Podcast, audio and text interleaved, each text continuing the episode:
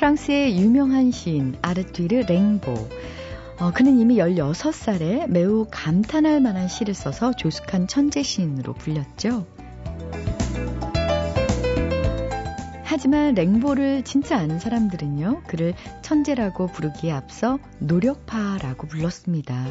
어린 시절부터 랭보는 라틴어 고전과 프랑스 현대문학을 읽고 또 읽고 그리고 통째로 외우기도 했답니다.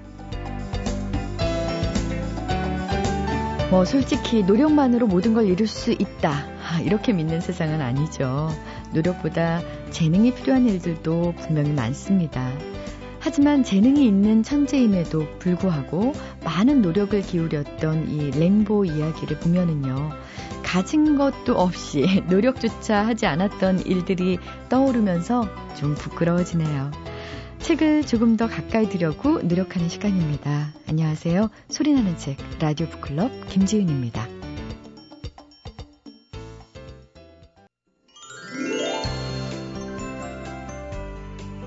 한 기업에서는요, 사원들에게 독서 발췌 일기를 쓰게 한다고 해요. 어, 독서 발췌 일기란 책을 읽을 때 중요한 부분은 밑줄을 긋고요. 책을 다 읽은 다음에는 그 부분만 다시 옮겨 적는 건데요. 독후감이 부담스럽다면 독서 발췌 일기도 좋은 방법인 것 같습니다. 예전에 어, 난장이가 쏘아 올린 작은 공인가요? 그 조세희 선생님의 그 작품을 처음부터 끝까지 신경숙 작가가 다 썼다는 한 번씩 다 써봤다는 아. 그런 얘기를 들은 적이 있는데 제가 아직 소개를 안 해드렸지만 이미 목소리가 나왔습니다. 한창 교수님 안녕하세요. 네, 한창.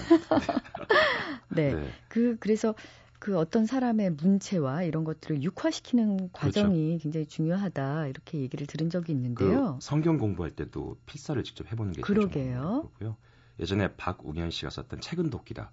소개 한번 드렸는데 그 책을 쓰신 박웅현 씨도 습관이 그렇게 된다 고 그러죠.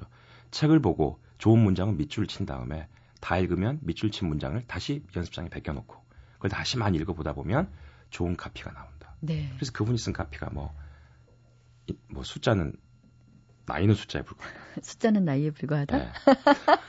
그 다음에 잘 자 내 꿈꿔 뭐 이런 거.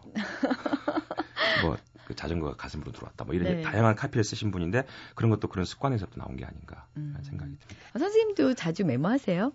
그러기 때문에 메모를 많이 합니다. 실수 안 하려고.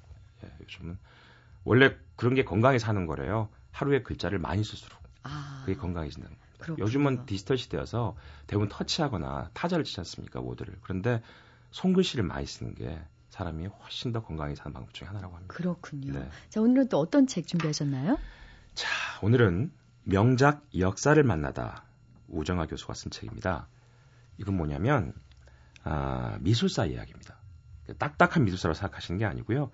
포털 사이트에 매 주간마다 간단간단 글을 올리셨던 걸다 모아놓은 책인데요. 아, 대개 서양 미술사에 관심이 많은 분들이 좋아하는 시대와 사조가 르네상스, 그 다음에 인상주의라고 얘기하는데 바로 그 사이의 이야기를 하고 있습니다. 15, 16세기 르네상스와 19세기 인상주의의 가운데. 다시 말하면 음. 신고전주의, 낭만주의, 그리고 인상주의까지. 네. 그 얘기를 하고 있는데요. 왜 그 시기를 얘기하는가? 본인이 이렇게 서문에 쓰고 있습니다. 70년대 중반에 태어난 본인은 혁명을 그림으로 배웠대요. 우리는 운동을 글로 배우고 있는데 여기는 혁명을 그림으로 배웠답니다. 다시 말하면 프랑스 혁명은 잘 몰라도 들락구로아가 그린 민중을 이끄는 자유 뭐 이런 걸 하면 그 열정 속에서 이게 혁명이었구나라는 걸 배운다는 겁니다. 이 책은 본인이 쓴 책은 이미지 하나로 세상을 바꿀 수 있었던 시대, 세상의 변화가 이미지에 고스란히 담겨 있던 혁명적인 시대의 미술을 보여주고 싶다는 거죠. 고전주의가 끝났다고 생각했는데 다시 신고전주의가 시작되죠. 그때부터 시작돼서 후기 인상주의까지를 다루는 책입니다. 자, 그런데 자, 르네상스 미술의 고전주의 이상이 지나서 신고전주의 미술로 오면서부터 뭐 어떤 일이 생겼냐면 신고전주의는 왕립 아카데미를 통해서 서양 미술 전체를 지배하는 일종의 미술의 원칙과 기준이 됐었는데 프랑스 혁명, 산업혁명 이러면서 미술은 더 이상 교회와 귀족의 전유물이 아니게 됐죠. 또 하나 그러면서 화가는 이런 귀족과 교회의 개인 표현 산물이 아니었고 바로 우리 개인들의 민중들의 또 다른 선택의 예술이 됐다는 것이죠. 그래서 사회로 움직일 수 있는 하나의 여론의 아주 무서운 힘이 됐다. 바로 그 시기의 흐름을 설명해주고 있는 책입니다. 네. 그래서 이제 그 1부, 2부, 3부, 4부로 구성되어 있는데요. 1부에서는 신구조, 신고전주의를 담고 있습니다. 그 중에서 제일 재밌는 사람이 바로 아, 다비드란 사람이죠. 저도 이름만 들었는데 여기서 이제 다비드를 집중적으로 분석하면서 다비드가 그림 그림을 쫙 나열해놨어요. 그림들. 그랬더니 오 이분이 거의 황희정승급이더라고요. 우리나라로 따지면. 네. 하여간 권력이 서너 번 바뀌는데 그 권력마다 맞춤형 그림을 그려주십니다. 그러게요. 다비드 하면 혹시 그 나폴레옹 대관식 그렇습니다. 그린 그 화가인가요? 나폴레옹 1세 대관식 그림입니다. 아... 그리고 나폴레옹이 300을 넘는 말 앞다리 들고 있는 바로 그 멋진 그림. 그림. 그것도 다비드 아... 그림입니다. 다시 말하면 원래 궁에서 왕의 그림 그려주던 그 사람이었는데 프랑스 혁명 이후에는 혁명가들의 그림을 또 그려줬습니다. 또 혁명가들이 죽고 나서 그 시체를 또 그린 사람이고요. 아... 나중에 다시 나폴레옹의 황제가 되니까 나폴레옹의 신성화를 또 그림으로 그리십니다. 하, 참. 그러면서도 원칙을 계속 지켜나가는 거죠. 어떤 원칙이 있었다? 그게 바로 신고전주의. 아... 형식주의. 자신의 그림의 형식. 그렇습니다. 똑같이 그리는 거죠. 있는 그대로. 근데 그게 있는 그대로라 참 무서운 게 있는 그대로라는 고전주의 형식을 따르되 본인이 추앙하고 있는 본인에게 돈을 주는 본인에게 권력을 주는 권력자 기호에 맞는 형식을 맞춰줬다는 거죠. 나폴레옹을 좀 더 키가 크게 그리고 영웅처럼 그리고 멋있게 그려주는 거 이런 것들 이런 것들이 바로 다비드의 신고전주의였다. 그러면서 신고전주의가 아직까지도 우리나라에 남아 있다 이렇게 얘기하면 다시 말하면 미국의 백악관이나 여의도의 국회의사당이 바로 신고전주의의 건물이다. 아. 뭐 이렇게 얘기를 하고 있습니다. 그 다음에 이제 제2장에서는 광기와 어두운 욕망, 혁명 휩쓸고 간 자의 남은 허무와 환멸, 좌절을 그려낸 낭만주의를 설명하고 있고요. 낭만주의는 뭐, 그 국가별로 한 명씩 있죠. 독일의 프리드리히, 영국의 터너, 스페인의 고야. 이 세 명의 이야기를 통해서 낭만주의 미술이 어떤 식으로 고전주의의 반기를 들었는가를 설명하고 있습니다. 그다음에 3장에 가서는 이제 현실 속으로 예술가들이 그려내는 사실주의 사조를 설명합니다. 그러면서 사실이란 그 사실을 바라보는 자가 누구냐에 따라 상대편에게는 거짓일 수도 있으며 개개인의 관점에 따라서는 무수히 많은 사실이 존재함을 알려줍니다. 이러면서 3장의 사실주의 그리고 4장에서는 인상주의부터 후기 인상주의까지를 쭉 설명하고 있는데 이게 그냥 그 사조만 설명하는 게 아니라 그 왜 그 사조가 나왔는가에 설명을 하기 위해서 대표적인 화가들의 흐름과 화가들의 그림이 변화하는 과정을 아주 그 그림과 더불어서 시대적 상황까지 설명하니까요. 이해가 빨리 되고 음. 아 미술사가 이렇게 재밌는 거구나. 우리가 세계사 공부를 잘하는 학생들을 보면요. 몇 년도에 뭐가 있다고 외우는 게 아니라 귀족의 계보를 설명하죠. 누가 누구랑 결혼했고 누가 누구랑 결혼했는데 누가 누구랑 결혼 안 해서 싸운, 나온 전쟁이 무슨 전쟁이고 이렇게 설명해야 되거든요. 그렇듯이 미술사를 쉽게 공부하면서도 그림을 또 쉽게 이해하고 사조를 누구 앞에서 충분히 개념적으로 설명할 수 있는 공부를 시켜주는 책이 바로 이 명작 역사를 만나다. 아, 자 오늘 굉장히 좋은 책 소개해 주셔서 다시 한번 감사드리고요. 기억나십니까 책 제목? 네, 명작 역사를 만나다 우정아 교수의 책이었습니다. 참 잘하셨습니다. 고맙습니다. 감사합니다. 잊혀질 뻔한 책, 놓칠 뻔한 책, 그런 아쉬운 책들을 소개해드리는 시간, 뻔한 책. 이번 주 소개해드릴 뻔한 책은요, 선안남 작가의 기대의 심리학이에요. 요즘 심리학 책 읽으시는 분들 많으시잖아요. 과연 기대의 심리학은 어떤 책일까요? 원앤원 북스, 소울메이트, 편집부 최현정 대리의 설명을 들어보겠습니다. 기대 심리학이라는 제목이고요. 저자는 선안남 작가라고 상담 심리사로 활동하고 계십니다. 또 본인 스스로를 글 쓰는 상담 심리사라고 많이 소개하세요. 좀 따뜻한 감성을 지니신 분이고 원래 문학을 전공을 하셔서 글 쓰는 게 좀 따뜻하고 좀 감성적이면서 사람을 어루만진 듯한 그런 느낌의 글을 쓰시는 분입니다. 기대라는 주제에 관련해서 12가지 심리학 용어들을 풀어내고 있거든요. 예를 들어서 자기가 기대하는 대로 모든 게 이루어질 거라 생각하는 피그말리온 효과나 타인의 기대를 자기가 이루어져야 된다는 압박감에 시달리는 그런 아틀라스 증후군, 또 책임을 기피하고 모든 기대를 거부하는 피터팬 증후군 이런 어려운 심리학 용어지만 그걸 쉽게 풀어내면서 사례로 그 얘기를 해주고 이런 기대에 얽매이지 않고 좀 더 쉽게 자신을 편하게 만드는 그런 얘기를 풀어내고 있습니다. 그 결국에는 정말 내 자신을 더 편안하게 만드는 어, 기대에 너무 얽매이지 않는 그런 얘기들을 풀어낸 건데 이렇게 좋은 책이 어, 왜 실패했을까? 참 궁금해지는데요. 기대라는 주제에 관한 12가지 심리학. 그래서 제목이 기대의 심리학이고요. 부제는 잘못된 기대로 힘들어하는 12가지 이유라고 적혀 있는데 2010년이니까 한 2년 전에 출간이 됐는데요. 왜 주목받아 받지 못했는지 최현정 대리의 설명을 마저 들어보겠습니다.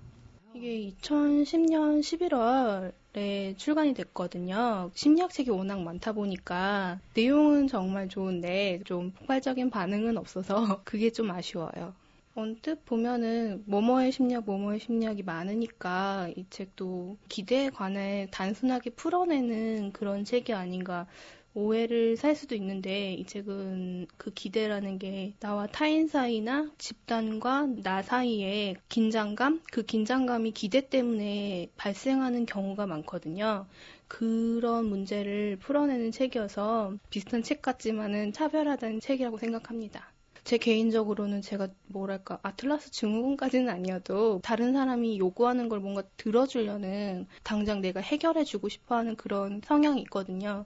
그러지 않아도 된다. 나도 여러 사람 중에 하나이고 내가 못할 수도 있고 못하면 같이 해도 된다는 그런 편한 마음을 가질 수 있게 도움이 됐어요. 제가 또 각각의 증후군들을 읽으면서 아 나도 이런 면이 있구나. 난 이거를 좀 조심해야겠구나. 그러면서 되돌아보는 그런 계기가 됐어요.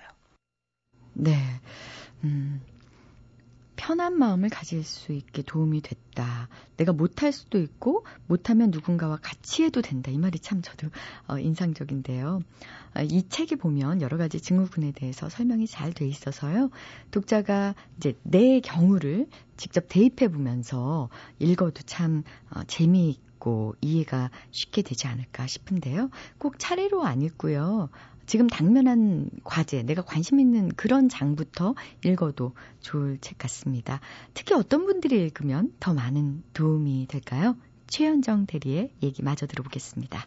사회가 아무래도 경쟁을 되게 부추기고 20대부터 노후를 걱정해야 되고 초등학생 때부터 취업을 걱정해야 되는 그런 사회라서 계속 억눌려 있고 억압돼 있는데 그 억눌려 있고 억압되는 원인 중에 하나가 타인의 기대나 사회의 기대 때문이거든요.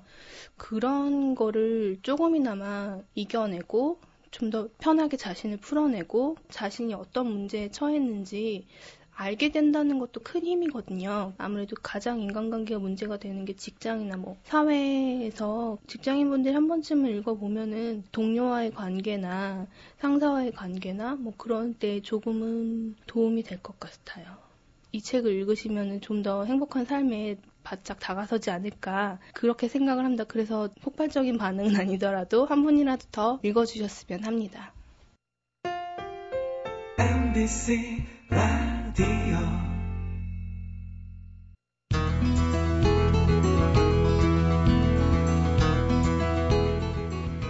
사랑받지 못하는 것은 슬프다. 그러나 사랑할 수 없는 것은 더 슬프다. 사랑의 비극이란 없다. 사랑이 없는 가운데에서만 비극이 있다. 그대가 사랑을 거부한다면 그대도 사랑으로부터 거부당하리라. 네. 어, 스페인의 철학자 미겔 데 우나무노에서부터 음, 시몬 데스카 그리고 영국의 시인이죠 테니슨에 이르기까지 도대체 사랑이 뭐길래 이렇게 많은 사람들이 사랑 타령을 했을까요? 사랑이 뭐길래도 아니고 얼마나 궁금했으면 얼마나 물어볼 것이 많았으면 도대체라는 부사가 붙었을까요? 오늘 북카페에서는 사랑을 묻고 사랑을 말하는 도대체 사랑의 저자십니다. 심리학자 곽금주 교수님 모셨는데요. 안녕하세요. 네, 안녕하세요. 네. 혹시 이거 주관식으로 시험 문제 내보신 적 있으세요? 도대체 사랑이란 무엇인가? 네, 다음 학기 한번 내볼까요? 청춘들에게 아주 유명한 교수님으로 알고 있어요. 특히 흔들리는 20대는 서울대학교 최고 인기 강의로 알고 있는데, 음, 이거 혹시 복학생은 못 듣나요? 복학생도 듣고요. 어, 워낙 이 흔들리는 20대가 그 기초교육원에서 하는 핵심 교양 과목이에요. 그래서 어, 이 핵심 교양 과목은 교수들이 일단은 제안서를 올려요. 그리고 교수님들이 심사를 해서 어떤 경우는 강의 개설하지 마라. 그러니까 강의를 개설하는 데 있어서도 아니면 뭐 이러이러한 부분을 수정해라. 라는 지시를 받거든요. 어, 그래서 제가 2005년도죠. 그, 이렇게 서울대까지 온 청, 년들이죠. 청춘들이 와서 굉장히 많이 고민하고 갈등해요. 그래서 뭐 내 전공이 안 맞는다. 성격이 이상한 것 같아요. 그리고 대학생 되면은 남자, 여자친구 막 생길 줄 알았는데 너무 혼자예요. 뭐 이러한, 그리고 진로, 이러한 부분에 관해서 너무 고민을 하길래 제가 아, 심리학적으로 한번 설명하고 같이 고민해 보자. 라는 그러한 의미에서 이제 제안서를 올렸습니다. 교수님이 지금 몇 년 사이에 수많은 20대들을 접하셨을 거예요. 그런데 처음에 어, 수업을 진행하실 때 만났던 20대와 네. 그다음에 최근에 20대가 혹시 네. 흔들리는 네. 이유가 좀 변화가 있나요? 어, 제가 첫 학기에 들어, 그러니까 처음 학기에 그 학기에 첫 시간에 들어가면 일단 학생들에게 설문조사를 합니다. 그러니까 가장 중요한 거 인생에서 지금 현재 가치롭다는 거가 뭔가 그래서 어, 어떤 거를 가장 가치 우선순위로 두는가 하는 거를 해요. 그래서 제가 이러한 설문을 이제 중간중간 하면서 매년 학생들이 어떻게 변화되어 가고 있는가 하는 걸 살펴보는데 아주 재미난 거는요. 얼마 전까지만 해도 중요한 거가 행복이라든지 사랑이라든지 뭐 이러한 부분들이 많이 나왔어요. 그런데 작년, 재작년 이때부터는 진로, 아. 네, 역시 이제 학생들이 진로에 관심을 많이 가지고 있어서 그 학기는 진로에 대해서 레포트를 쓰자.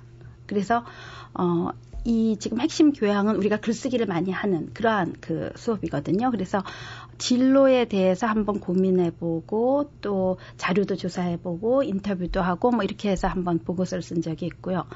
작년 지난 학기였죠. 지난 학기는 아주 재밌는 거가 돈이었어요. 아. 순위가 굉장히 높게 올라왔어요. 그래서 제가 어, 지난 학기는 돈의 심리로 강의 레포트를 쓰자.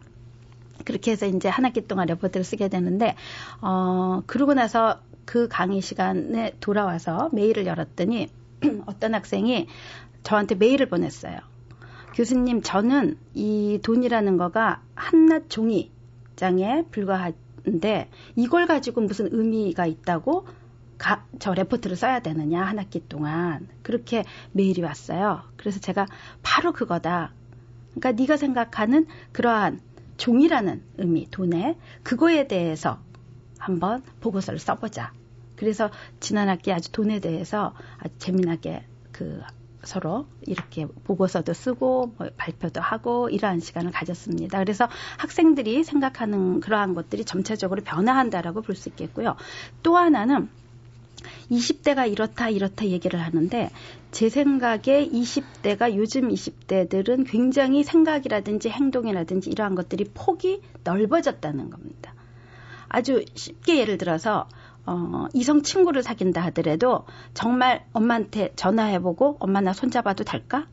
이러는 남학생도 있을 거고요. 어, 엄마 나 안아봐도 될까? 이런 식으로 물어보고 하는 그러한 어, 아주 엄마에게 부모님에게 의존돼 있는 그러한 20대도 있고요.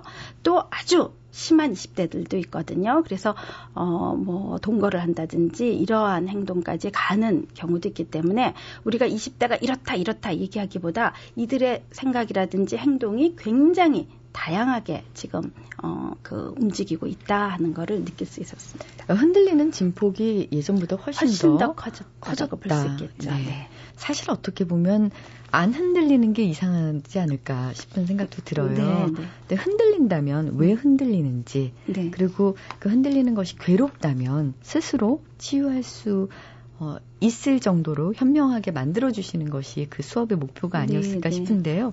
수업에 들어갈 수 없는 사람들을 위해서 내신 책 같습니다. 네. 도대체, 컴마, 음. 사랑. 네. 어, 샤갈의 아름다운 그림이 있는데요. 네. 사실 내용을 살펴보면 정말 궁금했던 것에 대한 답들이 참 많습니다. 어, 주변의 친구들이, 어, 기혼인 친구들이 제일 네. 많이 하는 얘기가 그렇습니다. 어떻게 결혼하고 그렇게 달라질 수가 있니 남편이 네, 뭐 이렇게 네, 얘기를 네. 하는데 네. 내가 알던 사람이 심지어 아니야 네. 이유가 뭘까요? 네 달라져야 되죠. 아, 그게 당연한 건가요? 네. 어, 일단은 그 남자들의 속성과 여자들이 다르다는 거고요. 어, 내 식으로 내 사람으로 남편을, 내 사람으로 내 식으로 아내를, 또 연인을 그렇게 만들려고 하면은 그거는 비극이고요. 네. 남자하고 여자는 원래 다른 종입니다. 그래서 제가 늘 얘기하는 거가 그 다른 종임을 인정하는 거가 필요하다 하는 거죠. 어, 그래서 왜 달라지느냐 하는 건데, 진화심리학적으로 볼 때, 이 남자들은 그 수렵을 하면서 여자들에게 먹을 거를 가져다 주는 거죠. 그리고 여자만이 아이를 낳을 수가 있잖아요. 그런데 그 진화 심리학의 두 가지는 딱 그 중요한 거는 딱 두 가지예요. 그래서 하나는 생존, 살아남는 거, 또 하나는 내 이세를 남기는 거. 종족 번식. 종족 번식. 네. 그래서 어, 건강하고 튼튼한 그런데 이세를 남기기라고 하는 거. 뭐 현대 사회에도 다 있습니다. 진화 심리학은 그 당시 우리가 원시 사회 때 있었던 그러한 것들이 아직도 현대 사회 인간의 행동에 영향을 준다라고 보고 있거든요. 근데 저는 개인적으로는 진화 심리학을 좀 싫어했어요. 왜냐하면 너무 억지를 근데 그 옛날에 그러한 행동이 지금 현대 사회에 맞겠냐, 너무 억지 부리는 거 아니냐.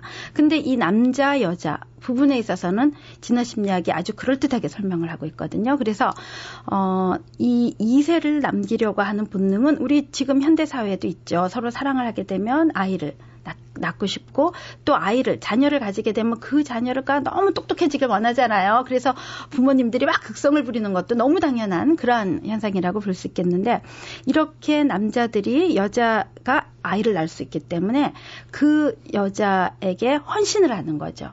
그러니까 여자에게 선물을 사주고 환심을 받으려 그러고 이러한 거는 당연한 거예요. 연애 때는 그렇죠. 연애 때는 내가 저 여자를 목표로 하게 되면 다른 남자에게 뺏기지 않기 위해서 아, 최선을 다하는 최선을 다하는 거죠. 네. 그런데 이제 내 여자가 됐고 네. 내 아이를 낳게 되고 그렇게 되면은 이제 그러한 이렇게 공을 들일 그런 것들이 네 너무 슬프지만 네. 점점 네. 어, 없어져 가기 때문에 남편들이 정말 놀라울 만큼 변화 되어가는 거를 인정을 하시는 거가 여자들이 현명할 것 같아요. 네. 또한 가지 진화 심리학의 입장에서 저는 참 궁금했던 것인데요. 그 결혼을 하고 싶으면 립스틱을 바르고 연애를 하고 싶으면 하이힐을 신어라 이렇게 조언을 해주셨습니다. 이것도 네. 남자들의 심리와 좀 연관이 있다면서요? 네, 네. 어, 일단은 그 결혼을 해서도 우리가 여자라는 거, 내가 아내라는 거 이러한 걸 잃지 말아야 되지 않느냐 하는 그러한 의미가 되겠고요. 또 어, 이 여성적인 부분이 이제 요즘에 뭐 나는 남자에게 여자로 보이고 싶지 않다라는 얘기를 많이 해요. 그런데 사실은 여성은 여성에게 어떻게든지 남자에게 어필하려고 하는 그러한 속성을 가지고 있습니다. 그래서 어 쉽게 예를 들어서 제가 그 왜 우리 여름에 보면 나시 입고 다니고 막 민소매 네, 민소매 예. 정말 많이 저 드러내고 다니잖아요. 근데 그러한 여자들이 어 남자에게 이걸 과시하고 싶으냐? 사실 길에 다니면서 잘 모르는 아저씨가 쳐다보는 거 기분 좋지 않아요. 그렇잖아요. 지하철에서 잘 모르는 그 아저씨들이 아주 어, 이상한 눈으로 쳐다보는 거 별로 즐겁지 않아요. 근데 어떤 때에 이 여자들이 희열을 느끼느냐면 같은 여자가 아. 네. 이야, 굉장하다. 멋있는데. 어, 멋있는데 뭐 어? 아주 날씬한데 눈빛. 부러운 눈빛을 아. 볼때 그때 굉장한 자존감이 왜 그러는 거예요? 그러한 거가 그러니까 결국은 여성이 나를 인정해 주는 거가 굉장한 거 로 인정하게 되면서 자존감이 생기는데 그걸 뚫어서 그 안을 열어보면은 사실은 이 다른 여자들하고 경쟁이거든요. 아. 그러니까 내가 너보다 더 낫다. 하는 거 결국은 그 여자들 간의 경쟁에서 남자들에게서부터 선택을 받는 거죠. 음. 그러한 거기 때문에 남자가 직접적으로 나에게 눈길을 주는 거 뿐만 아니고 그거보다 더한 거는 여자 다른 여자에게 경쟁에서부터 내가 이기는 거. 그러한 거에서 어떤 쾌감을 가지고 있기 때문에 어 사실은 하이힐을 신고 립스틱을 바르고 하는 거가 다른 여자들이 보기에도 야 이렇게 높은 구두를 신었는데도 멋있다. 그럴 때 더 희열을 가지게 되고 네. 그래서 우리가 남자에게 뭐 잘 보이려고 이러한 거라기보다 어쩌면은 내가 다른 여자들보다 더 우월하고 싶은. 근데 그 안에 속마음은 결국 그 여자들의 경쟁에서 이기고 남자들로부터 나, 나만이 그렇게 관심을 받고자 하는 그러한 심리가 깔려 있다. 네, 진화 심리학적 관점에서 어, 보면 그런 면이 있다는 건데 남자들은요 장기적인 관계를 원할 때는 여자의 얼굴을 보고 네. 어, 그렇지 않은 경우에는 여자의 몸을 본다. 이게 어떤 이제 실험 네, 결과 네, 네, 밝혀졌다고 도대체 사랑 이 책에 써 있어서 굉장히 흥미롭게 봤는데 네. 왜 그런 건가요? 네, 그 이거는 실험이에요. 실험인데 그 사람 이제 사진을 보여줍니다. 여학생에게도 여대생에게도 보여주고 남 자들에게도 보여주는데 어 우선 여자들에게 이제 남자의 사진을 보여주는데 얼굴 부분과 얼굴 아랫 부분이 가려져 있어요. 그러니까 얼굴 부분 하나, 한 박스, 박스 하나가 그 다음에 아래 부분은 통째로 박스로 이렇게 가려져 있어요. 근데 한 번 하나밖에 못 열어요. 음. 얼굴을 보게 되면 아랫 부분을 못 보게 되고 아랫 부분을 열게 되면 얼굴을 못 보게 됩니다. 남자들도 마찬가지예요. 남자들에게는 여자 를 보여주는데 여자 얼굴이 박스가 가려져 있고 아랫부분에 이렇게 해서 하나밖에 못 열어요. 그리고 나서 이제 물어보는 거죠. 그러니까 얼굴이나 몸 둘 중에 하나만 둘 중에 하나만 볼 수 있는 거죠. 근데 이제 어 빨리빨리 선택을 해야 되는 그런 상황이기 때문에 그냥 어 딱 이렇게 하나만 열 수 있다. 이렇게 얘기해 주고 자, 오늘 네가 길에 나갔는데 오늘 멋진 사람을 만나게 된다든지 이럴 때 즉 이 사람을 만나게 되는데 이 사람을 그냥 오늘 하루만 즐긴다. 하루만 즐기고 만다. 이 사람하고 이 사람을 만날래? 할때 봐야 되잖아요. 보는데 하나밖에 못 열어보잖아요. 아, 그럴 때. 네, 그럴 때 여자들은 얼굴 뭐 바, 어, 얼굴을 여는 사람도 있고 뭐 몸을 여는 사람도 있고 일관성이 없어요. 근데 남자가 여자를 알아볼 때에는 오늘 밤에 하루를 즐긴다라고 했을 때는 대부분이 몸을 열어봐요. 그 다음에 이 사람하고 좀 오랫동안 만날 사람인지 아닌지, 만나고 싶으냐, 오랫동안? 이런 질문을 하게 되면 이제 몸은 놔두고 얼굴을 열어봅니다. 아... 그래서 남자에게는 확연하게 다른 거죠. 그렇구나. 네, 그러니까 한 번밖에 못 연다, 빨리 하자, 이러고는 사진들이 쭉쭉 나오는데 열어봐라, 이렇게 하면은 오랫동안 사귈 사람은 얼굴을 열어본다는 거죠.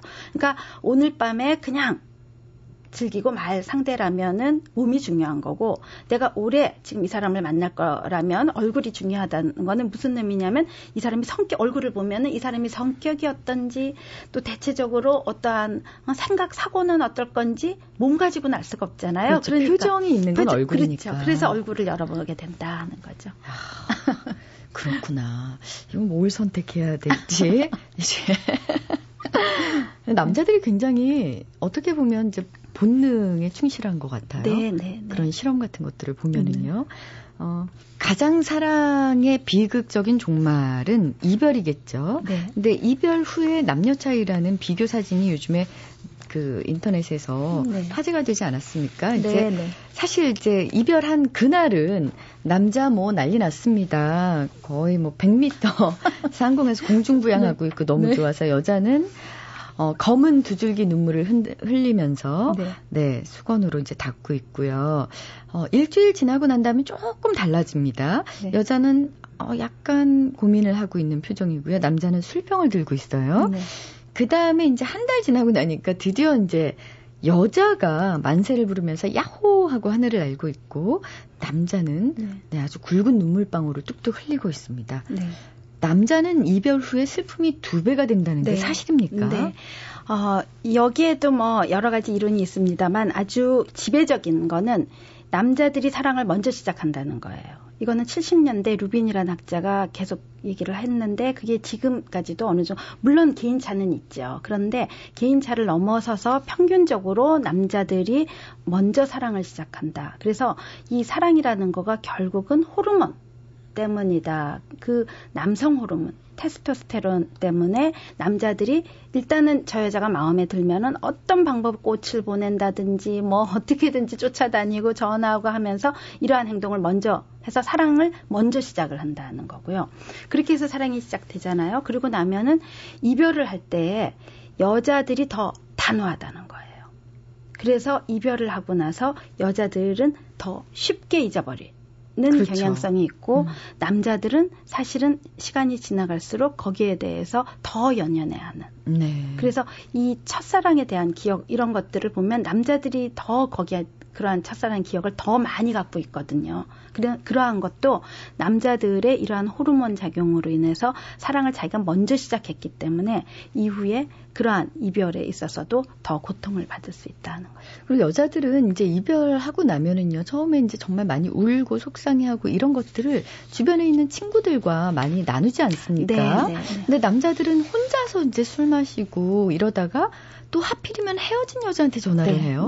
네. 왜 그런 거죠? 네, 그 경우 참 많아요. 그 제가 다른 대학 학생이었는데요. 다른 대학 학생인데 어, 신문사에 있는 학생이었어요. 여학생들이 저를 인터뷰를 꼭 해야 된대요. 제가 사실은 시간이 너무너무 안 맞아가지고 친구들이 하여튼 시간만 내주면 밤이고 새벽이고 좋대요. 그래서 왔어요. 와서 이제 한 시간 동안 뭐 심리학 관련된 얘기를 쭉 해서 이제 한 면에 내겠다. 한 시간 만에 인터뷰는 끝나고요. 한 10시 반 됐잖아요. 12시 넘어서까지. 이제 그 친구들이 친구들한테 저를 만나러 간다 그랬더니 다 질문을 써줬대요. 그래가지고 계속 한 두, 저도 너무 재밌고 전 그래서 한 두세 시간 뭐 얘기를 한 거, 12시가 서로 넘어갈 정도로 이 여학생들과 제가 굉장히 얘기를 많이 했는데 그때 제일 첫 번째 제일 여학생들이 궁금해하는 거가 왜 헤어졌는데 왜 밤마다 전화를 하느냐, 술 마셔가지고 하는 이 남자의 심리는 뭐냐. 그래서 이거 사랑하는 거 아닌 거죠. 뭐, 괜히 그러는 거죠. 이러한 거에 대해서 굉장히 궁금해 하더라고요. 근데, 어, 일단은 남자하고 여자의 차이점이 여자는 사실 친구들에게 우리 이 여자의 심리 치유 중에 굉장히 중요한 거가 수다입니다. 그렇죠. 네. 그냥 얘기하고, 그, 그 인간이 인간관계에 의해서 다, 다른 사람의 관계에 의해서 치유도 되고 현실적으로 되기도 하고 특별한 결론이 없어도 상관없고요. 전혀 상관없어요. 그냥 얘기를 하고 나면은 그 얘기에 의해서 또 서로가 비슷하게 되면 어, 내 편이 있구나. 음. 이런 지지도 받게 되고 그리고 나서 또 그런 얘기를 막 하는 사이에 문제도 해결되고요. 그러다 보니까 이, 이 여자들의 수다를 남자들이 너무 우습게 보면 절대 안 돼요. 그러니까 어, 건강하게 사는 방법 중에서 어느 정도 여자들끼리 그 여자스러운 수다들 있잖아요. 근데 어, 뭐 이거 뭐 샀니? 어, 뭐 어디서 했는데 이런 것 작은 얘기부터 작은 시작해서 얘기부터 네. 그리고 뭐 남편 욕 좀 하면서 이것도 다 네. 스트레스 해소 방법이 되는데 이제 남자 여자들은 그럴 기회가 많지 않지요. 그러니까 남자들은 이렇게 내가 어, 허심탄회하게 직장 동료들에게 한다? 절대 아니에요. 왜냐하면 이 직장 동료들에게는 내가 어딘가 뭔가 잘, 그래도 관계를 잘해야 되겠다. 라는 것 때문에 완벽하게 털어놓는 거가 힘들다 오. 하는 거가 되고요. 네. 그러다 보니까 또 남자들의 관계라는 거가 아주 친한 친구에 의존해서 막 가는 그러한 것보다 일 중심이 더 많거든요. 워낙에 이 문제 그리고 목표 중심적이죠. 그러니까 진화 심리학적으로 저 동물을 잡아야지 이렇게 목표 지향적이잖아요. 그러니까 나 열심히 뛰었어. 그건 어, 소용 없는 거죠. 거죠. 잡고 와야 되는 거죠. 그러니까 잡고 와야 되니까 그거를 향해서 가는 거기 때문에 개개인의 플레이를 더 또 어, 같은 무리를 지어서 동물을 잡는다면 저 목표를 향해서 행동을 하는 거지.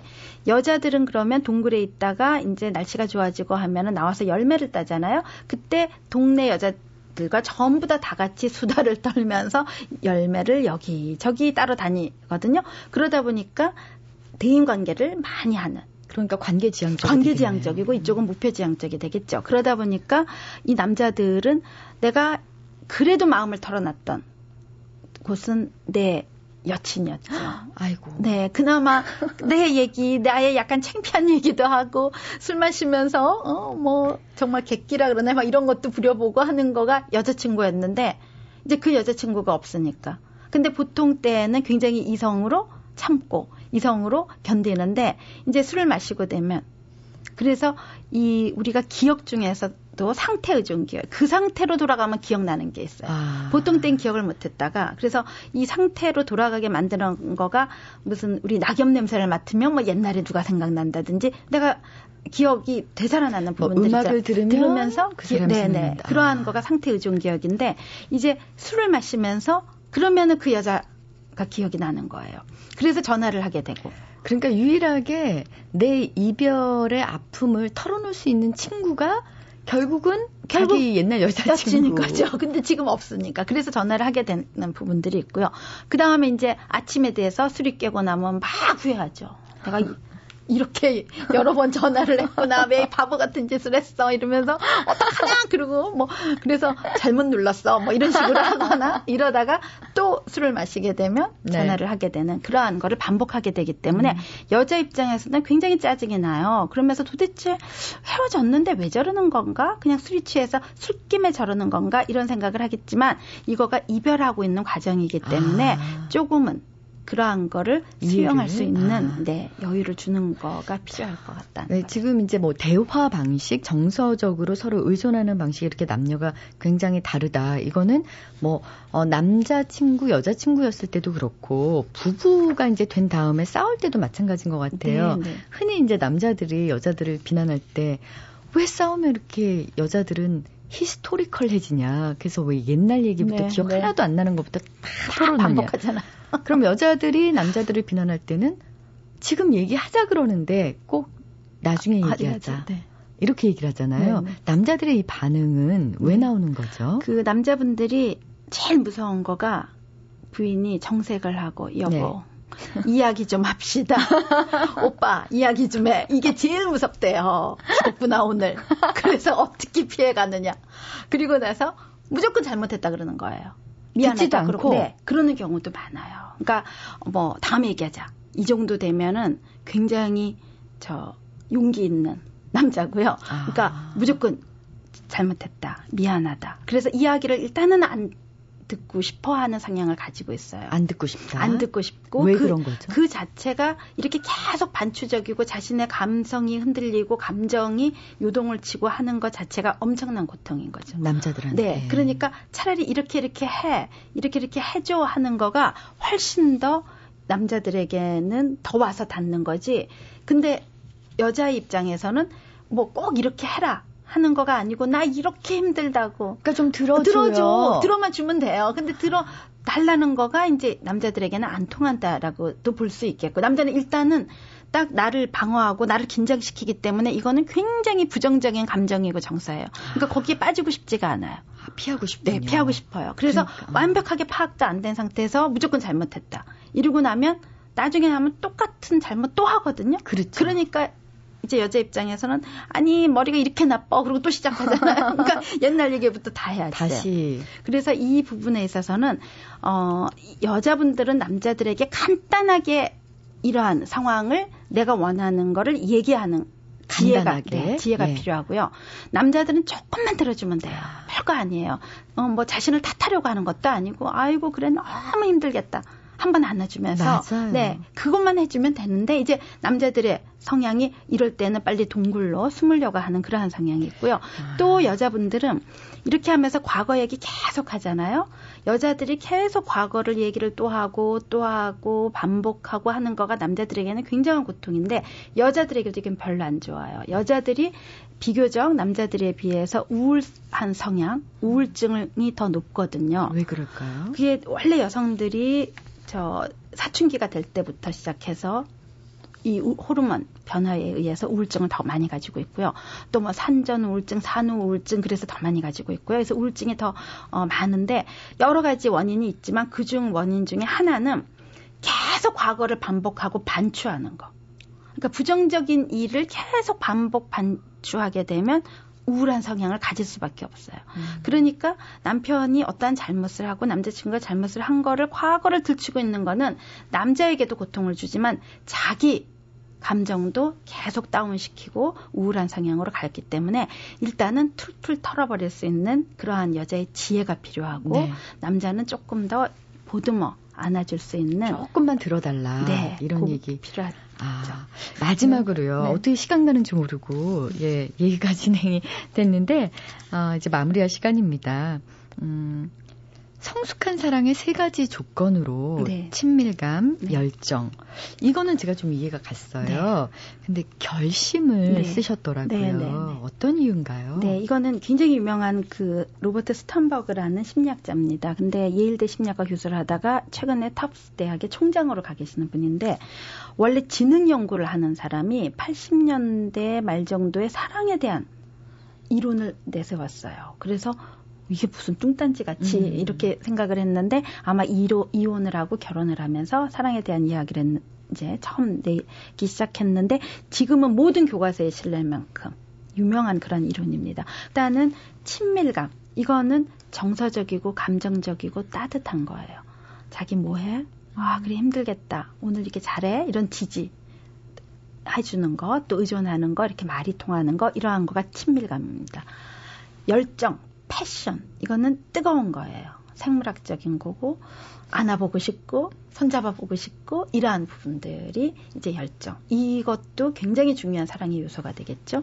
그런데 이렇게 뜨겁고, 따뜻하고, 그 다음에 결심, 책임, 헌신에 해당되는 거가 커밋먼트예요. 음. 커밋, 이제 내가 이 사랑에 뛰어들겠다.